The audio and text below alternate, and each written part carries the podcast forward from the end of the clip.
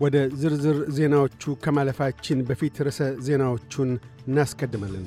በጋዛ ሆስፒታል በደረሰ ጥቃት በመቶዎች የሚቆጠሩ ፍልስጤማውያን ተገደሉ።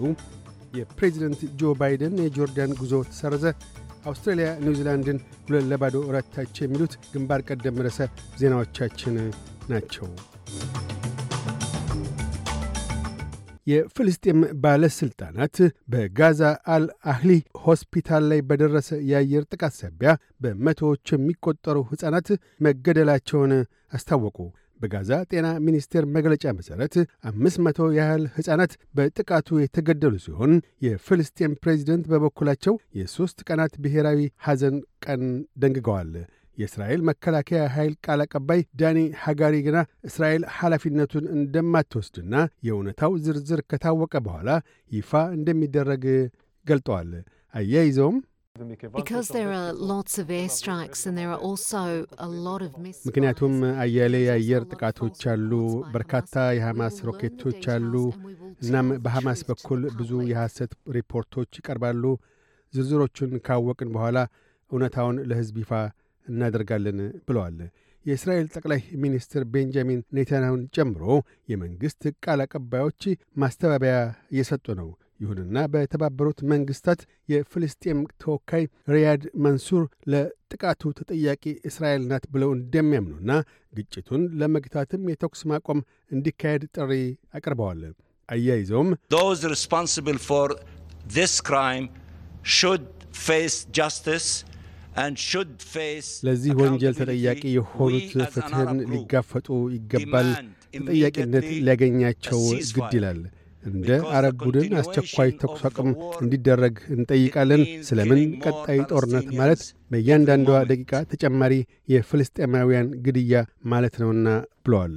ይህ በእንዲህ እንዳለም የሆስፒታሉን ጥቃት አስመልክቶ የዓለም ጤና ድርጅት በጋዛ አልአህሊ ሆስፒታል ላይ የደረሰውን ጥቃት በብርቱ እንደሚያወግዝ ባወጣው መግለጫ አስታውቋል። በማከልም ሆስፒታሉ አገልግሎቱን እንዲያቋርጥ በእስራኤል ትእዛዝ ከተሰጣቸው ሀያ ሆስፒታሎች አንዱ መሆኑንም ጠቅሶ ትእዛዙም እንዲቀለበስ ሲል ጥሪ አቅርበዋል። ከአልአህሊ ሆስፒታል ጥቃት በፊት በእስራኤል በተፈጸሙ ጥቃቶች ጋዛ ውስጥ 2778 ያህል ፍልስጤማውያን ሲገደሉ 9700 የመቁሰል አደጋ ደርሶባቸዋል። ከተገደሉት ውስጥም ሁለት ሦስተኛ ያህሉ ሕፃናት እንደሆኑና 1200 ያህል በሕይወትና ሕልፈተ ሕይወት በፍርስራሽ ቤቶች ስር መቀበራቸውን የጋዛ ጤና ሚኒስቴር አስታውቋል። ኦክቶበር 7 በደቡብ እስራኤል በሐማስ በተከፈተው ጥቃት ሳቢያ ከ1400 በላይ እስራኤላውያን ሲገደሉ አብዛኛዎቹ ሰላማዊ ሰዎች መሆናቸውና 200 ያህል በሐማስ መታገታቸው ተመልክቷል። የጋዛ አልአህሊ ሆስፒታል ጥቃትን ተከትሎ ዋይት ሀውስ ባወጣው መግለጫ መሠረት የዩናይትድ ስቴትስ ፕሬዚደንት ጆ ባይደን ጆርዳን ላይ ከፍልስጤም ፕሬዚደንት አባስና ከግብፅ ፕሬዚደንት ሲሲ ጋር ተገናኝተው ለመናገር በቅድ ተይዞ የነበረው ስብሰባ መቋረጡን አስታውቋል። መግለጫው አክሎም ፕሬዚደንት ባይደን ከሁለቱ መሪዎች ጋር በቅርቡ በአካል ተገናኝተው እንደሚነጋገሩም ገልጧል። የፕሬዚደንት ጆ ባይደንና የእስራኤሉ ጠቅላይ ሚኒስትር ቤንጃሚን ኔትንያሁ ንግግር ግና ቴልአቪቭ ላይ በተያዘለት ዕቅድ መሠረት ይቀጥላል። በሌላ በኩል እስራኤልን ለቀው መውጣት የሚፈልጉ አውስትራሊያውያን ለጉዞ ተዘጋጅቶላቸው ባሉ በረራዎች በአስቸኳይ እንዲጠቀሙ የፌዴራል መንግሥቱ አሳስበዋል። የአውስትሬልያ የአገር ውስጥ ጉዳዮች ሚኒስትር ክሌር ኦኒል እንዳስታወቁት 1200 አውስትራሊያውያን እስራኤል ውስጥ 46 በጋዛ እንደሚገኙ ገልጠዋል። በትላንትና ዕለት ማክሰኞ ጥቅምት አምስት ከ200 በላይ አውስትራሊያውያንና ጥምር ዜግነት ያላቸው ከዱባይ ሲድኒ የገቡ ሲሆን ዛሬ ማምሻውን ተመሳሳይ ቁጥር ያላቸው 200 ሰዎች ከለንደን ሲድኒ ይገባሉ። ሚኒስትር ኦኒል ሁኔታዎች በፍጥነት ተለዋዋጭ በመሆናቸው የበረራ ዕድሎችን አውስትራሊያውያን በተቻለ ፍጥነት እንዲጠቀሙበትም አበረታተዋል።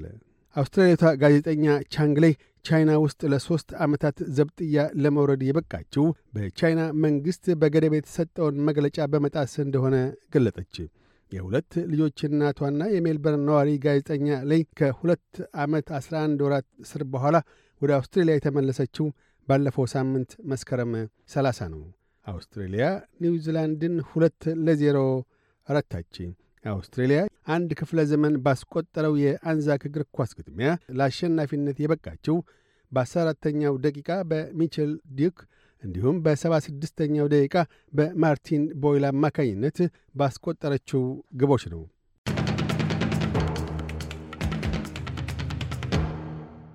በዚሁ ወደ ውጭ ምንዛሪ ተመን እናመራለን። አንድ የአውስትራሊያ ዶላር 600 ዩሮ ሳንቲም ይመነዘራል። አንድ የአውስትራሊያ ዶላር 63 የአሜሪካ ሳንቲም ይሸርፋል። አንድ የአውስትራሊያ ዶላር 35 ኢትዮጵያ ብር ከ06 ሳንቲም ይዘረዘራል።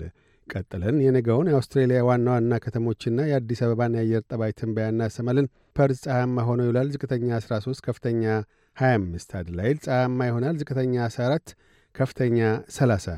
ሜልበርን ፀሐያማ ሆኖ ይውላል። ዝቅተኛ 11 ከፍተኛ 26። ሆባርት በአብዛኛው ፀሐያማ ሆኖ ይውላል። ዝቅተኛ 8 ከፍተኛ 23። ካንብራ ደመናው ይገለጣል።